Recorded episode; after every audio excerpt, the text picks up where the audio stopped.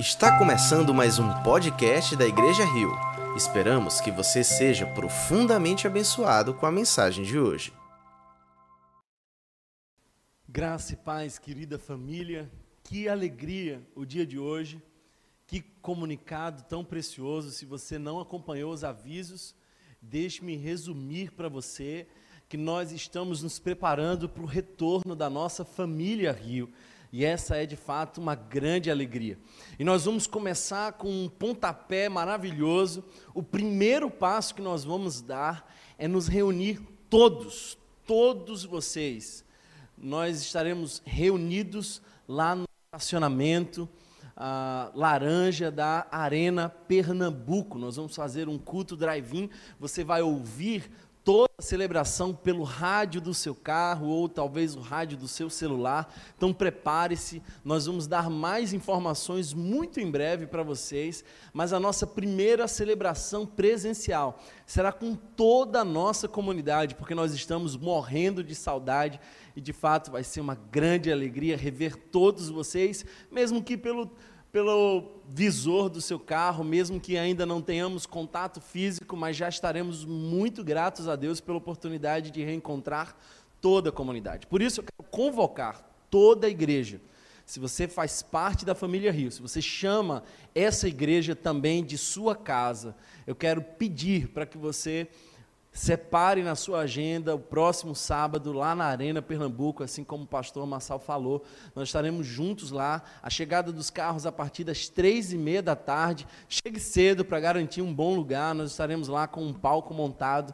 Vai ser muito especial. E já no domingo, no dia seguinte, nós faremos a nossa primeira celebração presencial, sempre em aldeia. Nesse primeiro momento, cremos que por, pelo espaço ser maior e por ter uma ventilação natural, nos é mais seguro nos reunir lá. Então, em aldeia, espero você, tenho certeza que vai ser uma grande bênção voltarmos às nossas celebrações presenciais. Eu estou animadíssimo com essa possibilidade e eu sei que você aí do outro lado da tela também, porque queremos muito ver você, nos aproximar de você e estamos iniciando esse caminho de retorno aos cultos presenciais. Quero convidá-lo a um tempo de oração, se você puder, feche os teus olhos, vamos buscar a face do Senhor mais uma vez.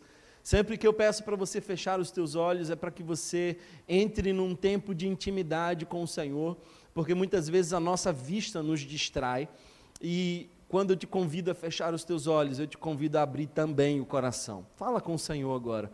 Pai, obrigado Obrigado porque tu tens sido tão bondoso conosco. Obrigado, Senhor, por essa reunião. Obrigado, Senhor, pelos nossos irmãos que estão por trás das câmeras. Também agradecemos, Pai, por aqueles que estão aqui conduzindo o louvor. Jesus, te pedimos de maneira muito especial que tu fale ao nosso coração, apesar das minhas limitações, que a tua palavra, Senhor, ganhe, Senhor, vida em nós. Que sejamos hoje um bom endereço para que cada palavra possa frutificar a cem por um, como uma semente que cai em terreno fértil. Jesus, ministra ao nosso coração a tua paz, em nome do teu Filho amado. Amém, amém. Capítulo 1 de Abacuque, então quero convidá-lo a esse texto das Escrituras, Abacuque, o profeta Abacuque. Nós vamos ler ah, hoje, nós vamos passear nos três capítulos do profeta Abacuque, por isso eu quero convidá-lo a abrir ou ligar a sua Bíblia e que ela se mantenha aberta durante toda a nossa reflexão. Abacuque, capítulo de número 1. O verso 2 diz assim: Até quando, Senhor? Até quando? Clamarei por socorro sem que tu ouças. Até quando gritarei a ti violência sem que tragas salvação? Porque me fazes ver a injustiça e contemplar a maldade? A destruição e a violência estão diante de mim, a luta e conflito por todo lado. Por isso a lei se enfraquece e a justiça nunca prevalece. Os ímpios prejudicam os justos e assim a justiça é pervertida. Deus nem sempre faz sentido para mim. Mesmo sendo pastor, eu preciso abrir o meu coração com você e dizer que nem sempre entendo, nem sempre é logicamente aceitável aquilo que eu vejo no mundo.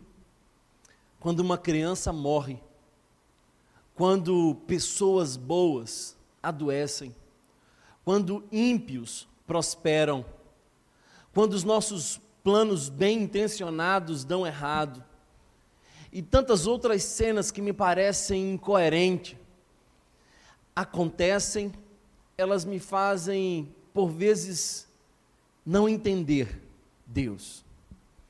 Deus nem sempre faz sentido. E se eu e você fôssemos honestos o bastante hoje, reconheceríamos que não entendemos Deus o bastante, nem sempre parece que as coisas têm uma lógica. E aliás, Santo Agostinho disse que se nós o entendêssemos, ele não seria Deus. Então Deus nem sempre faz sentido para nós.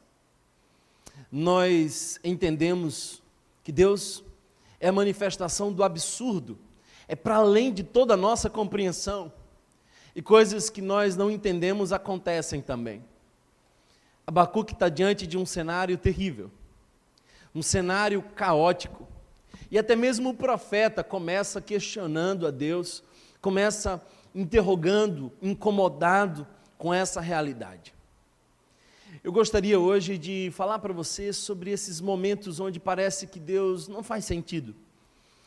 Essa pandemia que nos surpreende e alcança especialmente os mais vulneráveis, pessoas boas que foram afetadas e perderam a sua provisão, famílias que viveram tragédias e, de fato, famílias que se dedicavam ao Senhor estão sofrendo.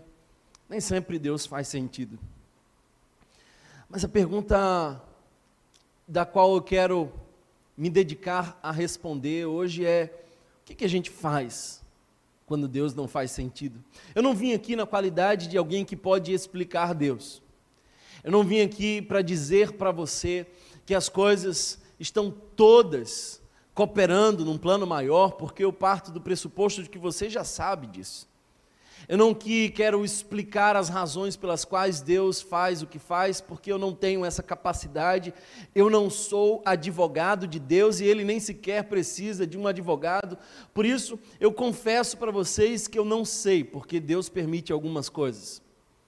Eu não sei porque tinha uma árvore no jardim da qual o fruto era proibido. Também não sei porque foi permitido que Caim matasse Abel. Também não sei porque o povo tão pecador como esse já não tinha sido exterminado. Eu também não sei muitas outras coisas das Escrituras. Eu não sei, por exemplo, porque Deus escolheu Jacó e não Esaú.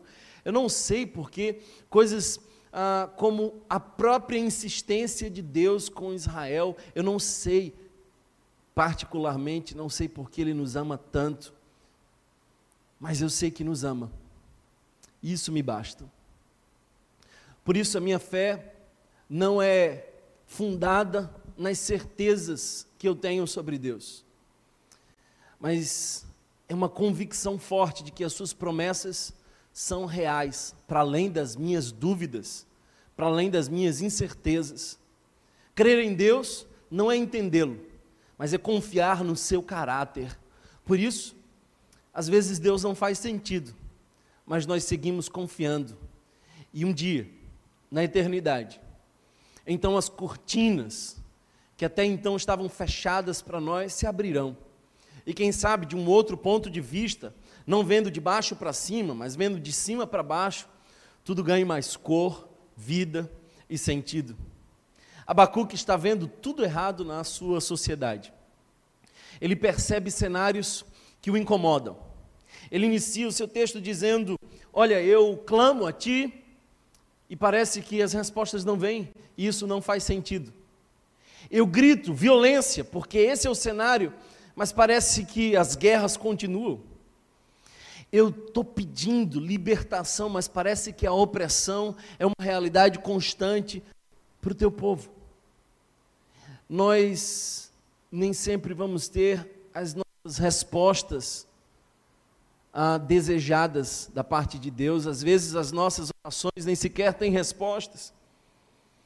É interessante perceber que Ali havia um cenário caótico, mas mais que isso, havia uma ameaça, uma ameaça militar que estava se aproximando.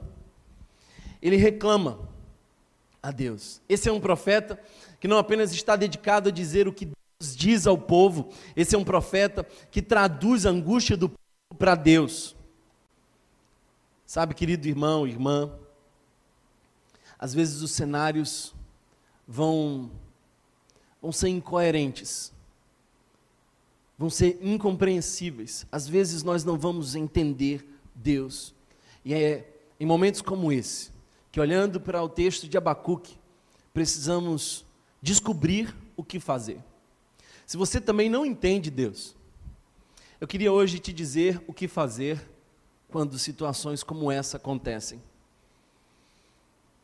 Primeiro, eu queria mostrar para você que a sugestão que Abacuque nos dá, por exemplo, é que nós precisamos ser honestos.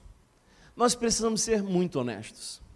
E olha só, a honestidade de Abacuque é tão clara, que ele parece demasiadamente humano para ser um profeta. Ele começa dizendo até quando? Será que você já questionou o tempo de Deus? Será que parecia que o tempo de Deus estava demorando demais?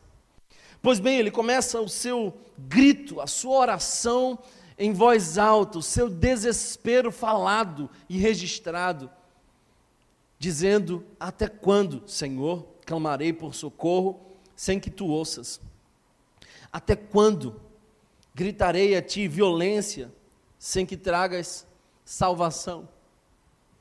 Abacuque começa expressando a sua honestidade, dizendo: o tempo de Deus não faz sentido para mim. Quem sofre tem pressa. E parece que, como Abacuque, por vezes nós fazemos essa oração de até quando. Os salmistas também faziam essas orações. Uma delas, feita por Davi, diz: Até quando, Senhor, esquecer-te-ás de mim para sempre? É a sensação de que Deus realmente se escondeu de nós e que não está se importando com a nossa angústia, porque o tempo passa. É a expressão de Maria e de Marta que dizem a Jesus: Ah, Senhor, você chegou atrasado, porque se você tivesse vindo antes, meu irmão não teria morrido. Até quando? É tão difícil para nós esperarmos no Senhor. E Abacuque é tão honesto quando ele diz: Até quando? Mas ele também questiona a lógica, não apenas o tempo de Deus, ele questiona a lógica de Deus, porque a outra expressão de honestidade nessa relação é por que me fazes ver a injustiça? Se Abacuque questiona o tempo, ele também se sente livre para perguntar a razão. A lógica de Deus parece também não fazer sentido para Abacuque e também não faz sentido para nós. Nós não entendemos o porquê tantas coisas acontecem em nossa vida. Querido irmão, irmã que me ouve aí por trás dessa tela, às vezes tem um coração desesperado que também tem perguntado para Deus até quando? E também pergunta para Deus por quê. Deus nem sempre nos faz sentido. Parece que a obra de Deus vai muito além das nossas expectativas. E o mais interessante de tudo é que depois que Abacuque ora e clama, Deus responde a sua oração dizendo: Abacuque, você está pedindo por paz, mas vem mais guerra. Você está pedindo por alívio para a nação, mas eu quero dizer para você que eu estou levantando os caldeus, nação amarga, impetuosa, e se você puder depois, observa do verso 5 em diante. Parece que a resposta que Deus deu ao profeta era exatamente o contrário expectativa que o profeta tinha sobre Deus. Porque às vezes nós questionamos o tempo de Deus, às vezes nós questionamos as razões de Deus, e às vezes Deus nos surpreende também nas suas respostas que não são a que nós esperávamos. Portas que se fecham, os nãos que nos chegam. Ah, querido irmão, irmã, eu queria te convidar a ser honesto com Deus. Sabe o que me chama a atenção nesse texto? é de que Abacuque questiona o tempo de Deus, ele questiona as razões de Deus, ele questiona a resposta de Deus, mas ele nos ensina uma verdade. Essa não é uma relação plástica, superficial, religiosa. Essa é uma relação verdadeira que ele tem com Deus. Thomas, por que você está dizendo que Abacuque tem uma relação verdadeira com Deus? Porque ele diz o que nenhum religioso teria coragem de dizer. Mas ele tem convicções que ninguém que não tenha intimidade com Deus pode possuir. Então Abacuque vai além das expressões que um religioso pode apresentar. É interessante porque ele diz assim: até quando? Ele diz por quê? E uma das expressões dele, de até quando, parece no idioma original um insulto. É semelhante a alguém que reclamando com uma outra pessoa diz: Até quando você fará isso? A relação de Abacuque com Deus é tão honesta, tão verdadeira, que parece que o profeta está dando uma bronca no eterno. Parece que ele está dizendo: não aguento mais, até quando? Para com isso. Você consegue imaginar essa relação? Querido irmão, irmã,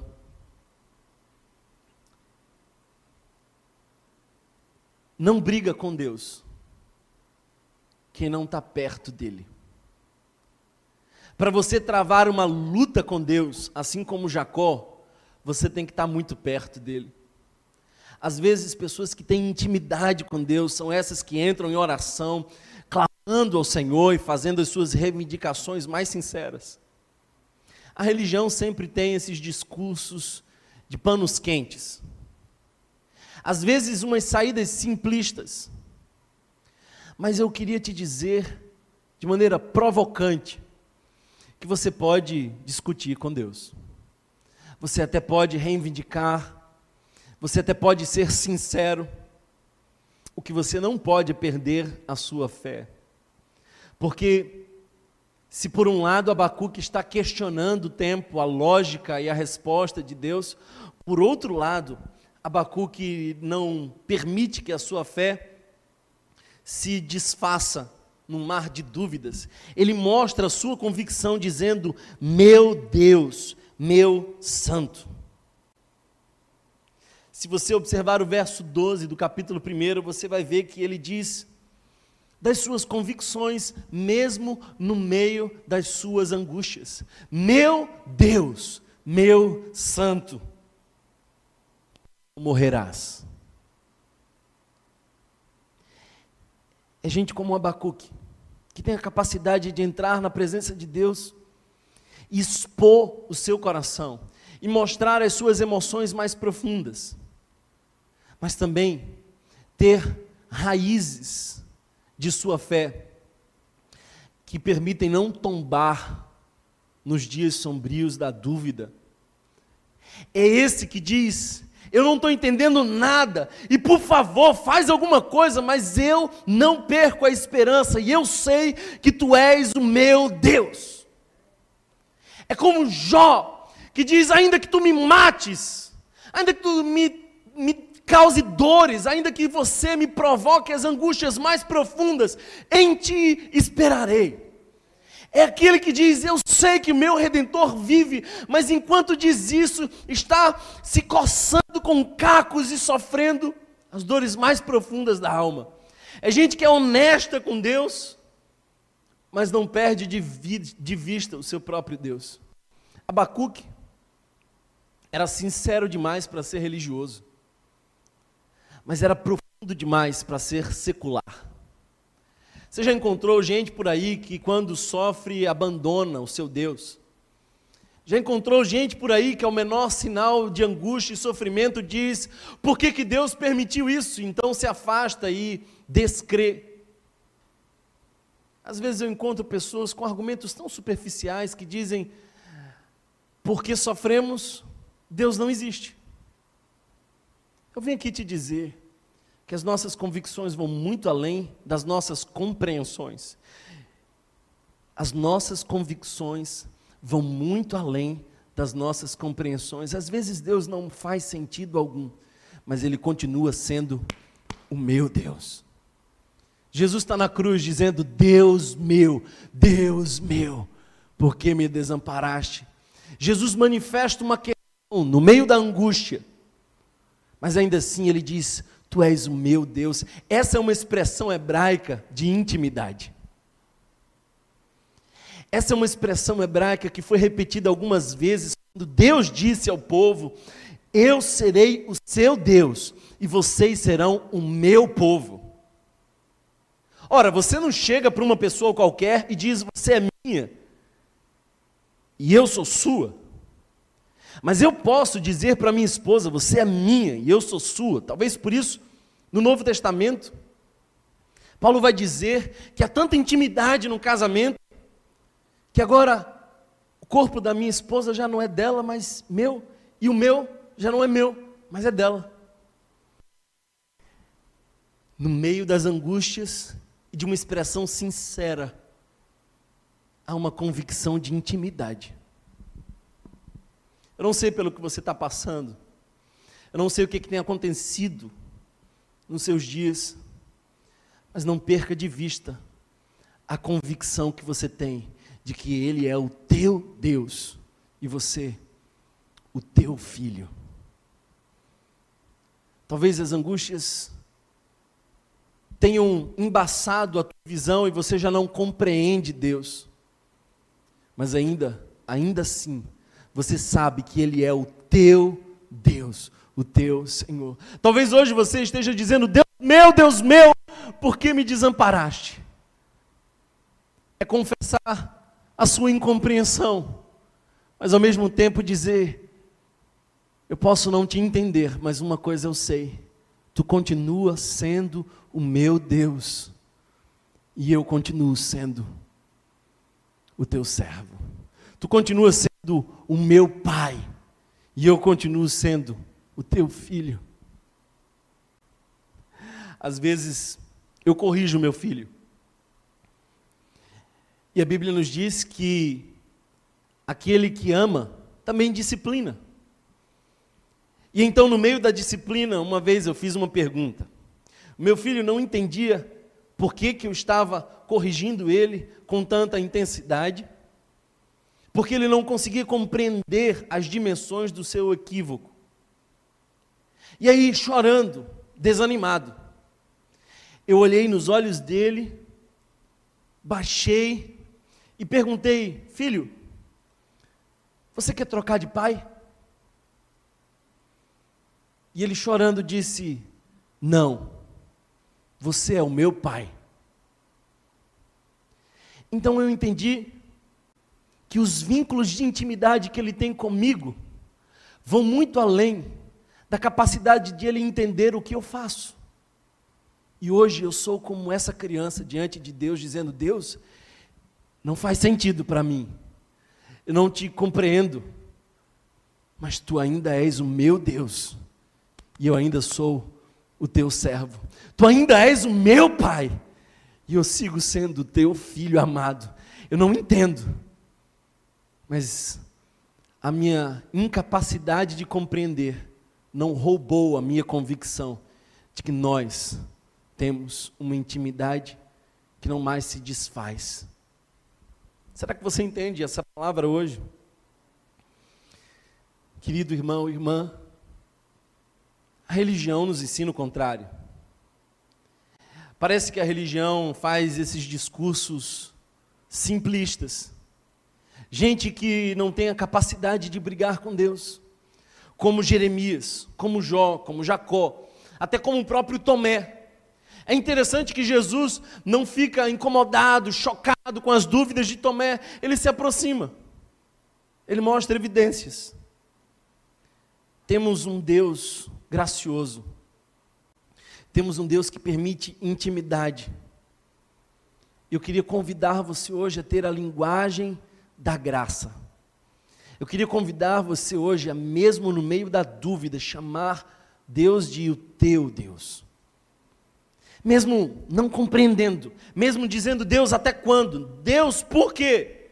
Deus, que resposta é essa? Mas ainda assim você diz: Tu és o meu Deus, Tu és o meu Deus. O que fazer nos dias em que Deus não faz sentido. Seja honesto, mas creia. Seja honesto, como a religião não nos permite ser, mas creia, como as pessoas do mundo não conseguem. Creia. O que fazer quando Deus parece não fazer sentido para nós? Espere. Espere. Uma das coisas mais lindas é que o tom de Abacuque vai mudando. Leia o livro inteiro e você vai perceber que nos três capítulos nós temos, nós temos três posturas. Prim, o primeiro capítulo é de alguém um tanto revoltado com Deus que diz: Até quando? Mas no segundo capítulo, nós temos alguém mais pacificado que diz: Eu esperarei. E no terceiro capítulo, nós temos alguém completamente convicto que, mesmo que os cenários ainda sejam absurdos e caóticos, ele se alegra no Senhor e exulta no Deus da sua salvação. Deixa eu te dizer uma coisa. Deus não está tão preocupado em mudar os seus cenários, quanto está interessado em mudar o teu coração. Deus está muito mais empolgado em forjar em você o caráter de Cristo do que te poupar dos sofrimentos. Talvez lhe choque o que eu vou dizer, mas o primeiro interesse de Deus não é fazer de você uma pessoa feliz, é fazer de você uma pessoa madura. Porque somente pessoas maduras conseguem ser felizes em qualquer situação. Abacuque entende isso. Por isso ele encerra o seu livro dizendo: ainda que a figueira não floresça, ainda que o produto da oliveira minta, ainda que, que não haja gado no curral, ainda que o caos continue, eu, todavia, me alegro no Senhor. Só pode ter uma expressão de alegria no meio da dor aqueles que alcançaram maturidade e com ela contentamento. Por isso, espere no Senhor. Ele está perguntando, Deus, que tempo é esse? Que lógica é essa? Que resposta é essa? Mas ele também nos ensina como esperar. As pessoas às vezes me perguntam, Thomas, como é que a gente espera em Deus? Como é que a gente espera em Deus? Pois bem, o texto nos mostra isso, porque o verso 1 do capítulo 2 é uma oração sincera do coração de Abacuque, que diz assim: Ficarei no meu posto de sentinela e tomarei posição sobre a muralha.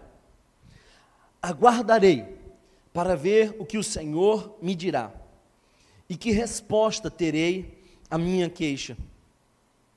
E mais para frente, ele diz assim: o justo viverá por fé. O justo pela fé viverá. O verso 4 nos mostra essa expressão que mais para frente será repetida algumas vezes no Novo Testamento. O justo pela fé viverá. Como aguardar? Talvez a primeira a primeira característica das pessoas que realmente aguardam em Deus, esperam em Deus, é com paciência. Thomas, o que é paciência? Paciência é uma disposição da vontade. É quando nós decidimos esperar. E a nossa decisão modela o nosso comportamento. É quando a nossa convicção, é quando a nossa consciência vai além do nosso comportamento.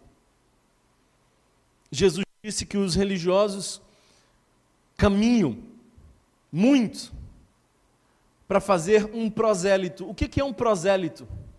Prosélito é aquele que foi transformado no comportamento, mas não foi transformado na consciência. Então os hábitos mudaram, a agenda mudou, mas a consciência continua a mesma. Talvez por isso Paulo em Romanos, capítulo 12 diz: "Sejam transformados pela renovação da vossa mente". Paulo não está interessado primeiro ver mudanças no comportamento. Ele sabe que o comportamento sempre muda quando a consciência muda. A paciência é a disposição da consciência em esperar em Deus. Tarde o quanto tardar. Esperei com paciência no Senhor e ele se inclinou para mim e ouviu o meu clamor. Fica tão difícil às vezes fazer o que o salmista cantou poeticamente no Salmo 40, esperei com paciência no Senhor. É um ato da vontade. É Jó dizendo: Eu esperarei. Eu esperarei. Espera com paciência. Quando Deus não faz sentido, espera e espera com paciência. Mas Abacuque também nos dá uma segunda característica dessa espera. É uma espera paciente, mas é uma espera com uma outra perspectiva. Se você observar o verso primeiro, ainda diz assim: Ficarei no meu posto de sentinela e tomarei posição sobre a muralha. Em algumas versões diz: Eu subirei a torre. Eu subirei a torre. Não é alguém que espera desde o mesmo ponto de vista. Quem sobe a torre sobe para ver melhor. Quem sobe a torre e espera na muralha, espera com um ponto de vista ampliado. Sabe o que, que Abacuque está nos dizendo? Ele está dizendo que você sobe na torre e faz tudo o que você pode fazer para perceber melhor. Espiritualmente, nós precisamos esperar no Senhor, fazendo tudo o que nós podemos fazer para ganhar uma nova perspectiva. Meus sofrimentos não podem ser comparados com a glória do porvir, disse Paulo em Romanos. Por que Paulo está dizendo isso? Depois de açoites, depois de naufrágios, depois de ter que se fingir de morto para escapar, depois de perseguições e diversas prisões, Paulo está dizendo que os meus sofrimentos não podem ser comparados com a glória do porvir. Como que Paulo chegou nessa conclusão? Subindo a torre, vendo por um outro ponto de vista, chegando a um lugar onde se percebe de maneira diferente. Sobe a torre. Se Deus não faz sentido para você, sobe a torre. Se as respostas de Deus parecem incoerentes, sobe a torre. Se o tempo de Deus parece tardar, sobe a torre e espera, mas com outra perspectiva. O que é subir a torre, Thomas? É orar mais intensamente, é buscar mais profundamente a palavra de Deus, é desejá-lo de maneira mais profunda, é intencionalmente está disposto a esperar de um outro ponto de vista. Sobe a torre. Essa espera de Deus é uma espera paciente, é uma espera com perspectiva, mas é uma espera em Cristo. Abacuque diz: o justo pela fé viverá. Nós não esperamos com os nossos olhos, nós esperamos em fé. É interessante quando nós percebemos, às vezes, lendo Hebreus, o quanto aqueles homens puderam fazer coisas incríveis por terem fé. Pela fé eles viram o invisível. Pela fé eles perceberam realidades que com seus olhos naturais eles não conseguiriam perceber. Pela fé saiu do Egito, não temendo a ira do rei e perseverou porque via aquele que é invisível. Esse é o relato de Moisés. Pela fé, o povo atravessou o mar vermelho como, uma, como em terra seca. Pela fé caíram os muros de Jericó. Pela fé, a prostituta Raabe, por ter acolhido os espiões, não foi morta. Que mais direi?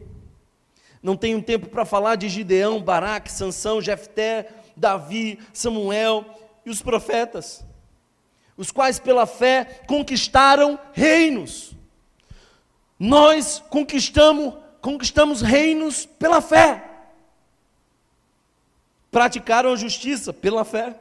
alcançaram os cumprimentos da promessa pela fé, fecharam a boca de leões pela fé, apagaram o poder do fogo e escaparam do fio da espada pela fé, da fraqueza, tiraram força pela fé, tornaram-se poderosos na batalha pela fé e puseram em fuga exércitos estrangeiros pela fé. E a fé no Filho de Deus. Quando nós esperamos em Deus, precisamos esperar pacientemente, com uma nova perspectiva. Faça tudo para chegar num lugar onde você consiga ver melhor aquilo que Deus está por fazer. Mas olha para Jesus. Olha para Jesus porque Ele é a referência. Nós não podemos esperar com paciência e não podemos ter uma nova perspectiva sem encontrarmos antes em Jesus essa possibilidade. Nós só podemos esperar com paciência e ter uma nova perspectiva, porque Jesus abriu o caminho, Ele é a nossa referência. Olha para Ele no Getsemane. Porque Ele é extremamente sincero. Assim como Abacuque, ele diz: Deus, se possível, afasta de mim esse cálice, ele põe a sua vontade. Mas ele também sabe as profundas do seu coração. E ele diz: Mas que não seja feita a minha vontade, mas a tua. É em Jesus que nós temos a referência. Quando Deus não faz sentido, seja honesto e continue crendo. Espere. Mas eu quero concluir essa reflexão dizendo uma terceira postura que Abacuque tem. Esse é o verso mais conhecido do texto de Abacuque. Porque ele diz isso. Verso 16: Ouvi isso e meu íntimo se estremeceu, meus lábios tremeram e os meus ossos desfaleceram, minhas pernas vacilaram, tranquilo, esperarei o dia da desgraça, que virá sobre o povo e que nos ataca. Mesmo não florescendo a figueira, e não havendo uvas nas videiras, mesmo falhando a safra das azeitonas, não havendo produção de alimento nas lavouras, nem ovelhas no curral, nem bois nos estábulos, ainda assim eu exultarei no Senhor e me alegrarei no Deus da minha salvação. O Senhor, o soberano, é a minha força. Ele faz os meus pés como os do servo.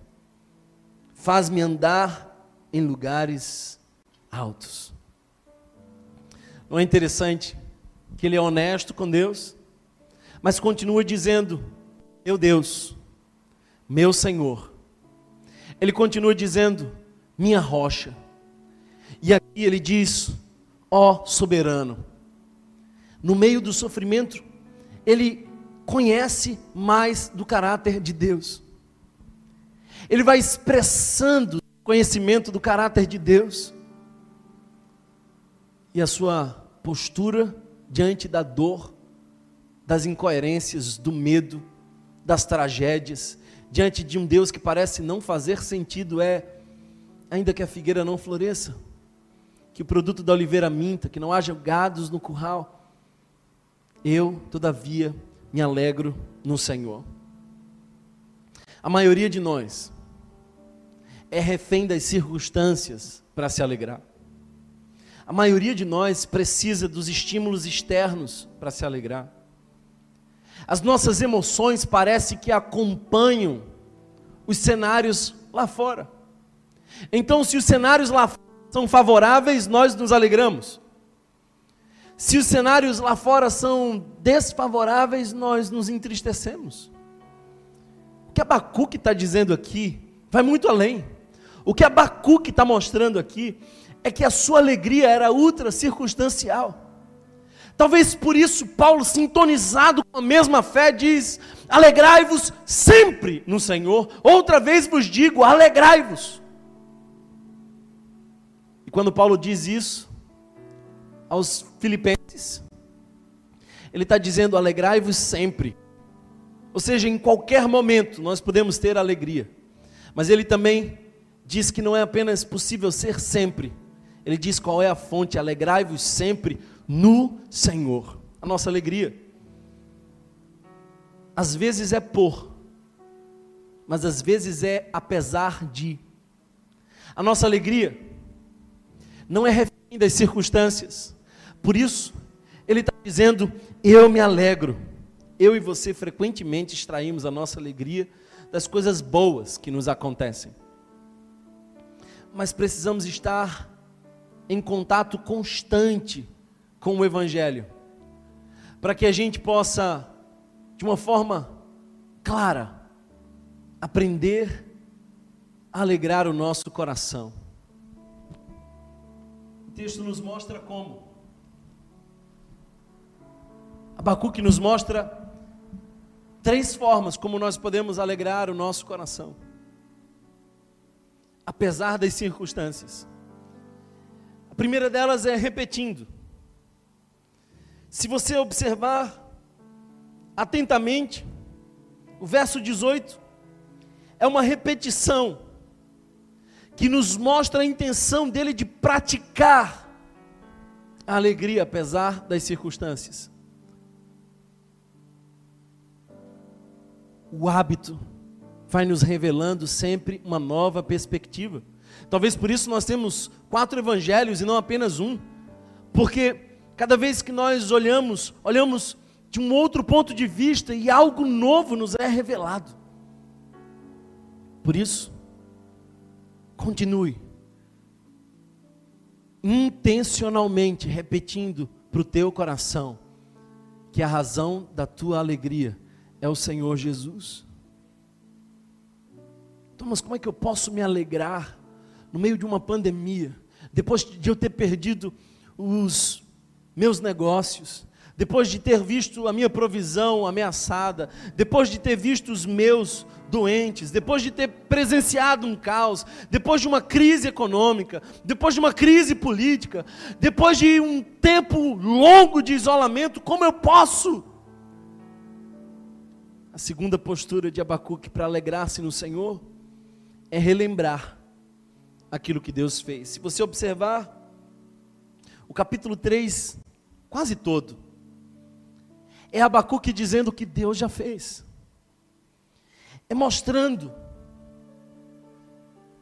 a própria alma e relembrando aquilo que Deus já fez. Talvez hoje seja o dia de você não apenas olhar para aquilo que está acontecendo, mas para aquilo que Deus já fez, quantos livramentos Ele já te deu, quantas bênçãos Ele já dispensou sobre a sua família, sobre você, quantas portas Deus já abriu, quantos milagres Deus já realizou. Então, ele vai contando para si mesmo, e ele vai mostrando durante todo o capítulo 3 aquilo que Deus faz. Preparastes o teu arco, pedistes muitas flechas, fendestes a terra com os rios, os montes te viram e se contorceram, torrentes de água desceram com violência, o abismo estrondou, erguendo as suas ondas, o sol e a lua preparam em suas moradas diante do reflexo de tuas flechas voadoras. Saístes para salvar o teu povo, para libertar o teu ungido, esmagastes o líder da nação ímpia, tu desnudaste, e ele começa a dizer tudo que Deus já fez. Uma canção muito antiga que eu aprendi na minha infância que diz assim: Conta as bênçãos, diga quantas são, recebidas da divina mão, vem dizê-las todas de uma vez e verás surpreso o quanto Deus já fez. O segredo para o coração de Abacuque se alegrar no meio do absurdo, é lembrar tudo aquilo que Deus já fez. Portanto, traga à memória hoje o que traz esperança. Se tem um homem que também não entendia todo o trabalhar de Deus, era Jeremias. Ele era tão sincero, tão honesto, assim como Abacuque, que um dos seus livros chama Lamentações. É a exposição sincera de emoções dolorosas diante das circunstâncias absurdas. Mas no meio desse livro, brota a consciência do Evangelho, que diz: Eu quero trazer à memória aquilo que me traz esperança. Eu não vou alimentar o meu coração com as dúvidas, com os medos, com as incertezas. Eu não vou ouvir os pensamentos ansiosos que me fazem pensar que não é possível. Eu vou intencionalmente guiar os meus olhos espirituais para tudo aquilo que aconteceu lá atrás. E perceber que o Senhor sempre esteve comigo, sempre cuidou de mim e em nenhum momento estive só. Ele vai relembrando, relembrando, relembrando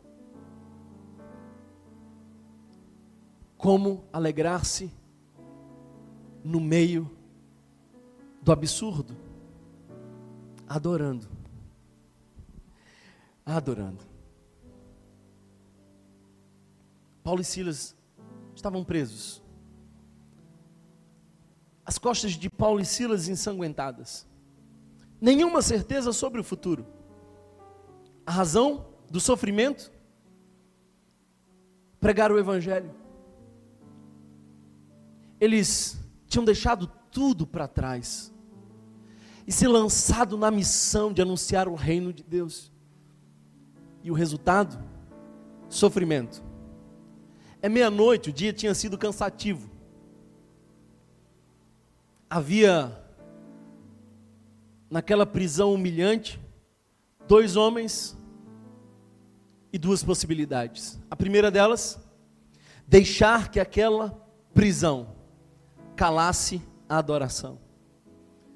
A segunda possibilidade, deixar que a adoração rompesse aquela prisão. Eu já disse aqui algumas vezes que eu fico imaginando que canção aqueles homens cantavam. E o melhor palpite que eu tenho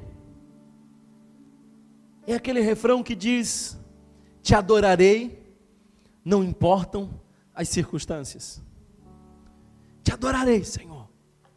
Ainda que a figueira não floresça e que não haja fruto na vide, que produto da oliveira minta, que não hajam gados no curral, ainda que a economia não esteja equilibrada, ainda que os cenários caóticos continuem, ainda que a doença assole, ainda que a minha família sofra, ainda que a provisão não chegue, ainda que os cenários sejam os mais terríveis, ainda que eu não entenda o teu tempo, ainda que eu não entenda a razão, ainda que eu não entenda a resposta, eu, todavia, me alegro no Senhor e exultarei. Sabe o que é isso? Adoração é gente que aprendeu com Abacuque a dizer: se Deus fizer, Ele é Deus, se não fizer, Ele é Deus. É gente que diz: Eu te adorarei, não importam as circunstâncias. Thomas, como é que a gente pode se alegrar no meio da dor e adorar no meio do absurdo? Olha o segredo. O verso 19 diz: O Senhor, o soberano, é minha força. Ele faz os meus pés como os do servo. Que comparação é essa? É que aquele animal vai saltitando entre os espinhos, entre lugares rochosos, entre solos incertos, mas não cai. Ele vai saltitando, não perde o equilíbrio. É Abacuque dizendo: Eu sei que tem muito lugar que eu não posso pisar. Eu sei que tem muito espinho por aqui, mas Ele faz os meus pés como os do servo. Então, Deus vai me mostrando lugares onde eu ponho o pé. E olha só o que Abacuque tinha certeza no seu coração: Faz-me andar em lugares altos. Ninguém vive no vale para sempre. Ninguém vive no vale para sempre. Abacuque termina o seu livro dizendo: Eu sei que ele me fará andar em lugares altos. Ele sabe que uma hora o tempo de Deus chegaria, uma hora a porta de Deus se abriria. Ele sabe que um momento certo, o Senhor se levantaria do seu mais alto e sublime trono e viria com providência. Abacuque sabia estava passando por um vale, e naquele vale a figueira não florescia, o produto da, da oliveira não aparecia, não havia gados no curral, não tinha sustento, alimento, a economia estava falida, o povo estava com fome. Ele sabia que aquele era um vale, mas ele estava dizendo: um dia eu saio desse vale, porque eu sei que o Senhor é minha força, e Ele me faz andar em lugares altos, é crer na promessa, e enquanto espera por ela, adora, adora. Será que você pode cantar essa canção comigo? Te adorarei, não importam as circunstâncias. Será que você pode dizer hoje, Senhor, eu te adoro, não importam as circunstâncias? Será que você hoje é capaz de colocar a tua alma e dizer: Senhor, eu te louvo, Senhor, eu te louvo, Senhor, porque eu sei que tu faz os meus pés como os do servo.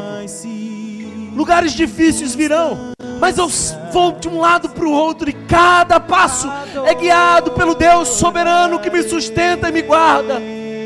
Tu não deixará que os meus pés vacilem em pedra. Tu não, tu não dormitas o guarda de Sião. É quem nos cobre. Ele é a sombra que nos guarda. Eu bem sei, Senhor, que um dia voltarei a andar em lugares altos. E se tu me levar, estarei definitivamente na montanha mais alta, da qual não posso mais sair. Portanto, portanto, portanto, portanto, eu adoro, eu adoro. Diga isso hoje. Aleluia! Se você foi abençoado por essa mensagem, compartilhe com alguém, para que de pessoa em pessoa alcancemos a cidade inteira.